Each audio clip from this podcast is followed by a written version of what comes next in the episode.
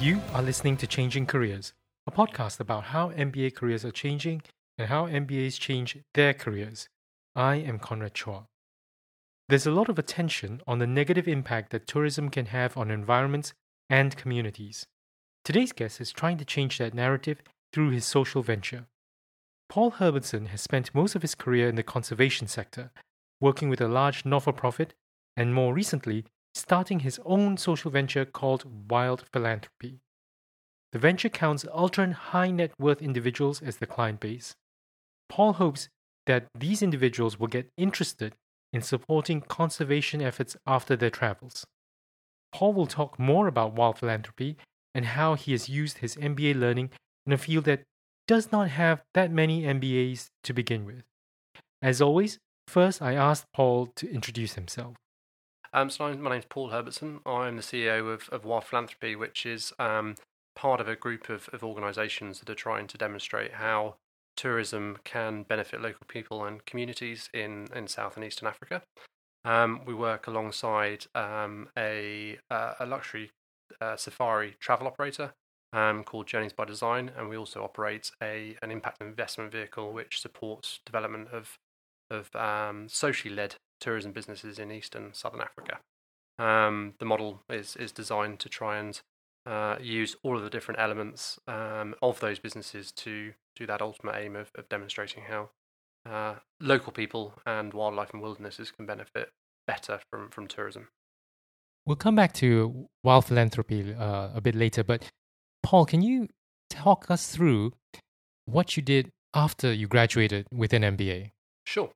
Um, so uh, I was on the 2009-10 uh, cohort. Um, I had taken a sabbatical from Fauna and Flora International, which is a wildlife conservation organisation that I'd been working for for a number of years, um, and uh, came into the MBA with a, a clear objective of, of, wanting to get a much better understanding of business um, and as broad an understanding as I could across the, the sort of business sector. A lot of the work I've been doing in the conservation world had been focused on businesses, particularly looking at how to work alongside businesses to limit their impacts. Um, and I was increasingly getting interested in how you could look at, at, sort of flipping the business models to rather than look at minimizing impacts, look at, at, sort of developing positive impacts from from business. And so the MBA was really a sort of a year out from my my job to to think through that, to learn a lot, um, and to to really be able to um, test some of the ideas that I'd had. Um, and I actually went back to to FFI after the MBA um, and uh, ran a program there called uh, Conservation Finance and Enterprise Program, which was designed to do exactly that. It was designed to look at ways that um, you could tackle the, the challenges that the conservation world are, are facing through um, through business approaches, through market models, um, and through uh, a sort of innovative approaches to to conservation that were moving away from more traditional philanthropy and moving away from a donor-based model to uh, looking at, uh, at, at, sort of revenue generation and, and opportunities for monetizing certain uh, approaches that conservation organizations often take. Um, so I, I went back and, and, and spent a, a good time doing that actually another sort of eight eight years or so um, with with FFI building that program and developing um, the team and, and working on that. Um, and although thoroughly enjoyed my time, it's a wonderful organisation.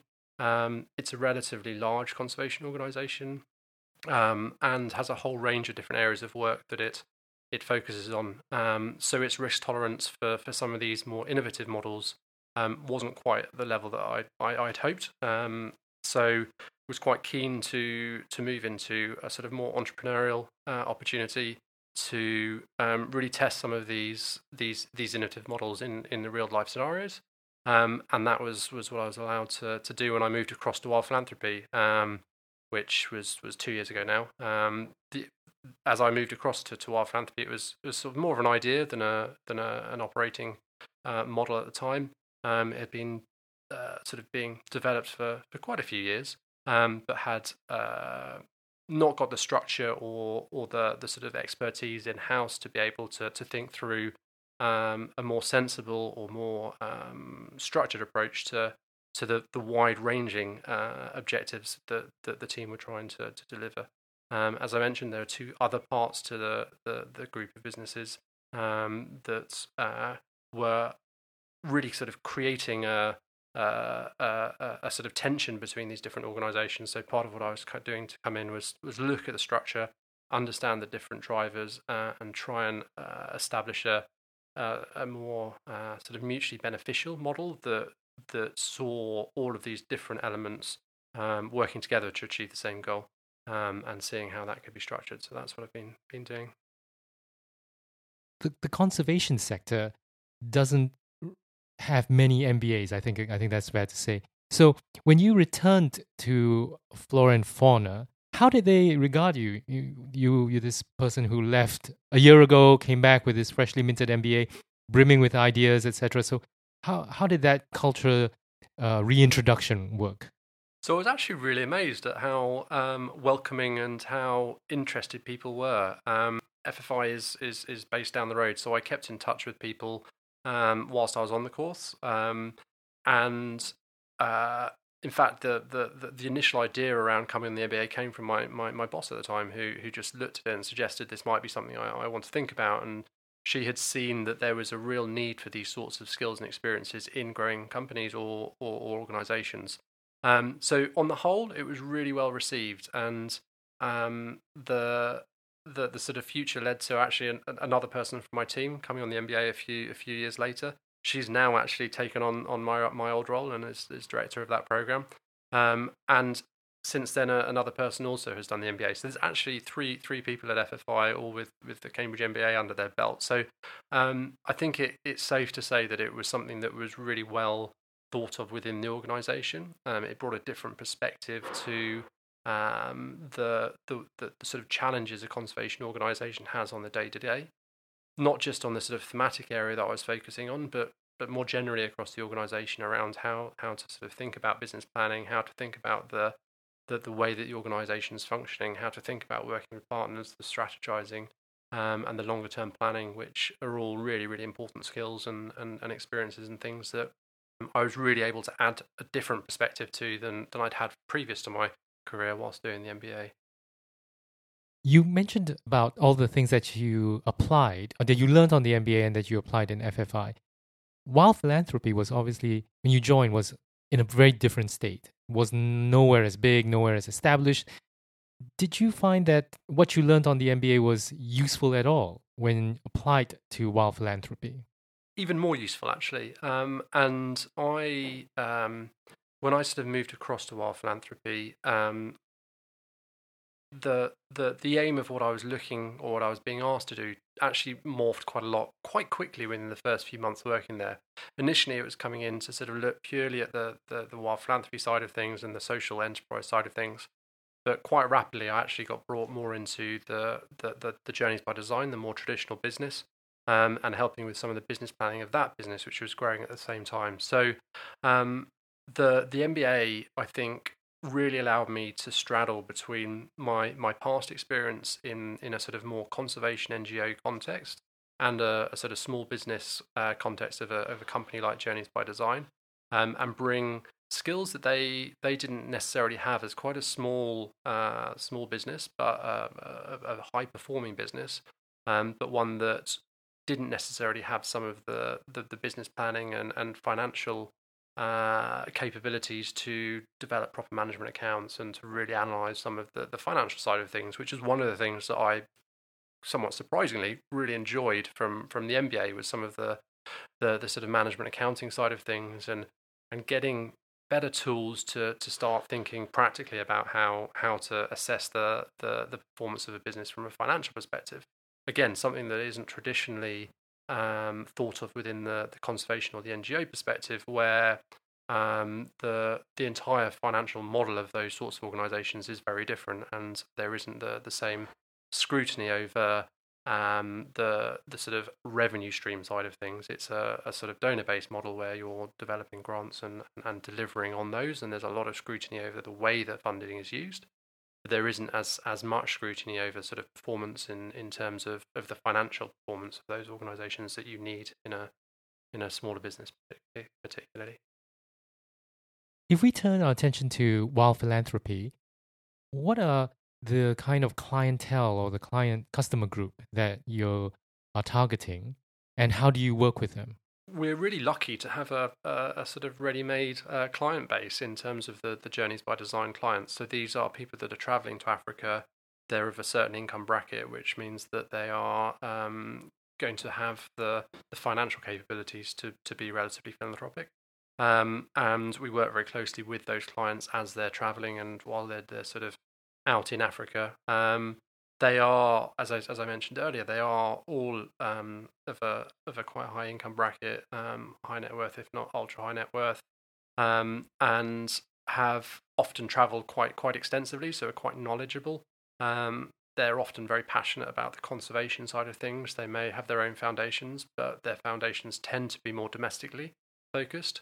Um, although uh, we are UK based. Uh, a majority of clients um, from the Journeys by Design and Wild Philanthropy side are based in the US, so about 60 percent are US based, um, and uh, they are um, all very keen to uh, have that more um, philanthropic tradition that, that you see in, in the US in terms of, of giving that's much more related to sort of tax tax elements. So um, yeah, it's a it's a very interesting uh, group of people. Um, we have focused in on a, a, small group that we call Friends of Wild Philanthropy, who are the, the the sort of most informed or the most interested in the conservation and community development issues. Um, they will uh, be provided a range of different sort of special access opportunities. So if they're traveling in Africa, we will arrange for them to do um, things that we wouldn't arrange for traditional journeys by design clients. So they may go and have dinner with a researcher who, who who's focusing on online research in Tanzania, um, or they might um, go and visit a, a particular um, community development project that, that Wild Philanthropy has been supporting um, and, and helping finance. Um, so it's really trying to, to help them get a little bit more of an understanding around the, the conservation community development, with the hope that it might encourage them to to to support those projects as well. Um, we introduce them directly to those projects they can fund those projects directly if they want to. We don't we don't sort of force them to to, to fund through Wild Philanthropy. And the advantage they have of, of funding through Wild Philanthropy is we're registered in the US, so they are able to get the tax advantages there. And many of the small organisations in Africa that we work with won't have been able to go through the the IRS process of becoming 501c3. So um, we act as a as a as a sort of conduit and a, a, sort of guarantor of, of that to help support some of those smaller organisations, which we think are, are often the, the most impactful. Um, they don't necessarily have big fundraising teams and uh, they aren't always able to, to raise the sorts of funding that they need, but they're actually out day to day doing doing the graft and the hard work on the ground of, of trying to protect these areas and support the local communities. Can you give a few examples of the type of projects that Wild Philanthropy or, or Friends of Wild Philanthropy have supported? Sure. So one of our, our sort of flagship projects is um, a community farm in, in the Omo Valley of, uh, of Ethiopia, which is in the south of Ethiopia, extremely marginalized area. Um, the communities, uh, a lot of them live along the rivers. They, they, they practice flood retreat uh, agriculture, where uh, as the river floods, it brings a lot of alluvial soil up onto the, the banks and it makes it very fertile for growing the crops. Um, historically, um, that that has been a, a, very effective way for thousands and thousands of years. Um, over the last sort of decade or so, um, there's been ser- a, a, series of, of, of, dams developed in, in these rivers, uh, hydroelectric dams, um, which are fantastic in, in generating uh, uh, renewable energy for, for Addis and, and other cities, but have really impacted the flood regime, which has led to a real challenge for those local communities of irrigating land. So one of the projects that we, we run in, in, in Ethiopia in that Omo Valley area is a, an irrigation project, which is um, essentially set up to irrigate an area of, of land, um, allowing the local communities to grow subsistence crops for themselves. Um, but also to grow um, crops, cash crops that they can sell um, to tourism operators. So we have a, a, camp in that, that area as well. So they are able to grow the crops, sell them to the camp, and get cash as well as the, the sort of subsistence side, side of things. Um, so that's one of those projects. We also have a range of partner organisations um, that we work with to develop uh, or to deliver the, the conservation work on the ground. We don't do much implementation ourselves. Um, those partners range from um, uh, a, a, really interesting organization in Botswana called EcoExist who focus on um, human elephant conflict. So the challenges you, you get in, in, in areas where there's high high densities of of, of elephants, um, but there's also people living in those areas who are farming, and obviously you get a hungry elephant, and it's gonna gonna sort of move towards those crop areas and, and create conflict that um, needs to be managed. So they work a lot on trying to support local communities with um, ways of deterring elephants, but also to sort of try and help them understand some of the the economic value that those those elephants bring in terms of tourism. So ensuring that the benefits of, of the tourists uh, coming to see those elephants is recognised by local communities and creating that what they call an elephant economy.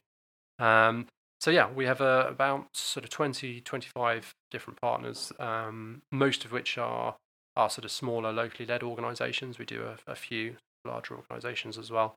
Um, and uh, yeah, we, we really try to um, pick those organisations as as ones that we believe are going to be able to to really deliver the highest impact, and we build up long term relationships with them.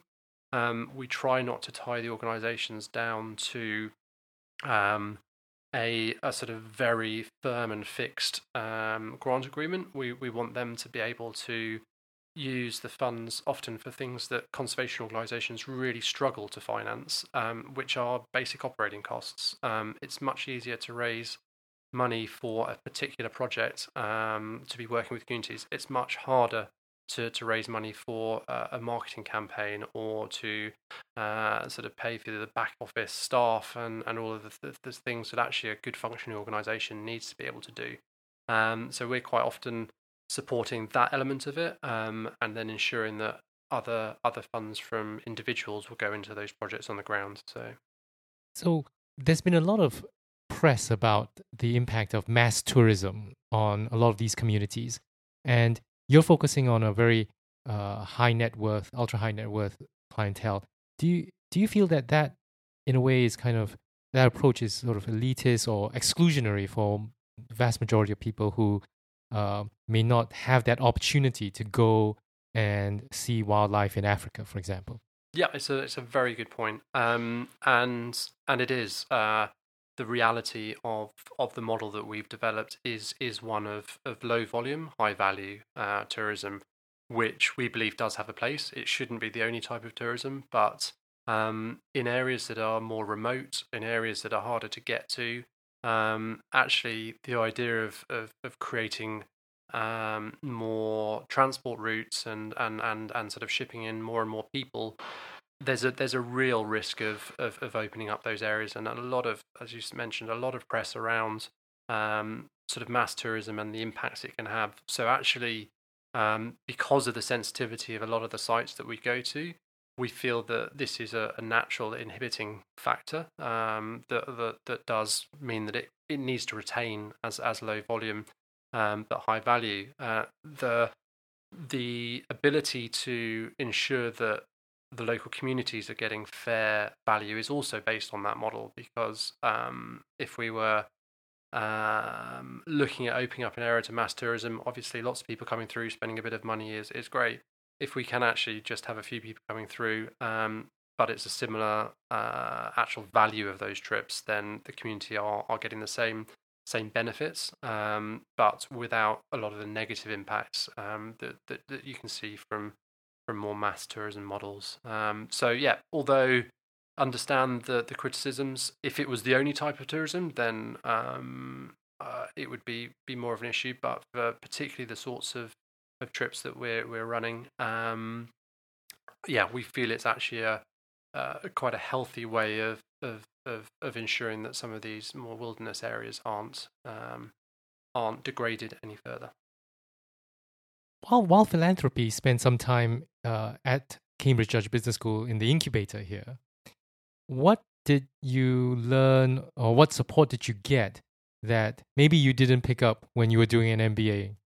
So actually, the the social incubator has been pretty revolutionary for us. I applied to it quite soon on after joining Wild Philanthropy because I thought it would be really helpful for us to get some some really good technical uh, advice, particularly around the legal structuring of what we were trying to do. Um, and the real value we've we've got from that that social incubator was um, was the skills and experiences around how to legally structure a social enterprise, how to work on the articles of association to bring in mission locks, to bring in asset locks, to bring in different ways to ensure that those businesses, um, those social enterprises, are delivering a social benefit um, and What's a mission lock or an asset lock? Um, so a mission lock or an asset lock is is a way uh, within the Articles of Association of ensuring that um, a company uh, or a social enterprise is is is going to to keep uh, its mission uh, beyond a traditional company's mission, which is essentially creating shareholder value. Um, so it's a way of looking at the the the interaction between um, a business and its shareholders, um, and saying shareholders aren't the the only uh, the only thing this business needs to think about. Uh, generally, a, a, director of a company has to to uh, all its decisions need to be in the interest of its shareholders. What we're starting to do through the the the the, the changing of our articles of association is to bring stakeholders into the the the, the business uh, decision making much more effectively. So actually, as a director, um, I have a responsibility to the stakeholders as well as the shareholders. So when I make a decision as the legal director of, of, the, of the company, um, I need to be thinking about the, the stakeholders in Africa as well as the shareholders. Um, it's something that's becoming slightly more mainstream as well. We've seen a lot in the US around the um, the the Roundtable on Sustainable Business, which is uh, J.P. Morgan and, and various others have been looking at this um, role of stakeholders alongside shareholders. Um, the the way that we've done it is slightly beyond that in terms of we've got a very clear um, mission of that social enterprise in terms of really wanting to um, get a, a clear um, impact from from what the business is doing. Um, it's meant to be profitable, but it's meant to achieve social and environmental impact, positive impact as well. And locking that into the social into the articles associations means that should, and we're not saying this is going to happen, but should we we sell that business, um, there are ways that we can ensure that those articles are retained um, in the future, so the legacy of the, the social business is retained. So you were talking about how the uh, incubator here at Judge Business School helped you with the understanding these legal issues about setting up uh, a social enterprise. I think you were going to talk about some other stuff as well before I interrupted. No, no, I think that's um, I think it's very yeah, it's very uh, very apt point around the the value that that social incubator um, provided us. Um, and as I say, I, when I when I did the MBA, um, the uh, Centre for Social Innovation wasn't wasn't around yet. We had a what was called at the time the Beyond Profit SIG, so there wasn't the Social Innovation SIG there was the sort of starting of it and there was a lot of interest around it, but there wasn't the technical expertise that I think there now is within the business school. Um, so it was really a chance for me to to plug back into the business school um, the the skills in the the, the Centre for Social Innovation and, and really bring in some of that experience in developing these things because it is still um, quite a, an innovative area and there's there's been a lot of work over the past years on on these sorts of things, but it's still not mainstream. Um, so finding the right people and the right expertise to help with developing things were was absolutely key. Um, and as I said, when I came into uh, Wild Philanthropy, there was a lot of things happening, but there wasn't any structure. So having the ability to overlay my own day-to-day operations with some some very sort of high-level experience, technical advice on well, have you thought about how your articles of association were? And I, this, that was a, a, sort of new area for me. It's not, it wasn't where my experiences had been in terms of the, the sort of legal structuring of a social enterprise, but it, it made a very big difference to us. Finally, Paul, how can people find out more about you and Wild Philanthropy? Sure. So um, our, our website is, is wildphilanthropy.com. Um, that will explain a little bit about uh, who we are and what we do. Um, the travel company is Journeys by Design, which is journeysbydesign.com. Um, there's various links between the two on, on both those websites. So if you go to one, you should be able to relatively easily find find the other. Um, we also happen to, to run a coffee shop in, in Brighton in our in our office. So if you're ever in Brighton and, and fancy a very nice coffee, um, come to Africa House. That was Paul Herbertson talking about conservation and the social venture Wild Philanthropy. I hope today's conversation has made it clear that running a social venture is by no means easier than running a for profit organization. And if you are in a social venture or a not for profit, I hope you'll also consider how an MBA or a business education could help you in your field. You can listen to this show on Apple Podcasts and Spotify. If you're listening to this on Apple Podcasts, subscribe if you've not done so. If you've already subscribed, thank you so much. Just one favor share this with someone you know would benefit from listening. You can also leave a rating and review, it helps others discover the show. Till next time, this is Conrad Chua on Changing Careers.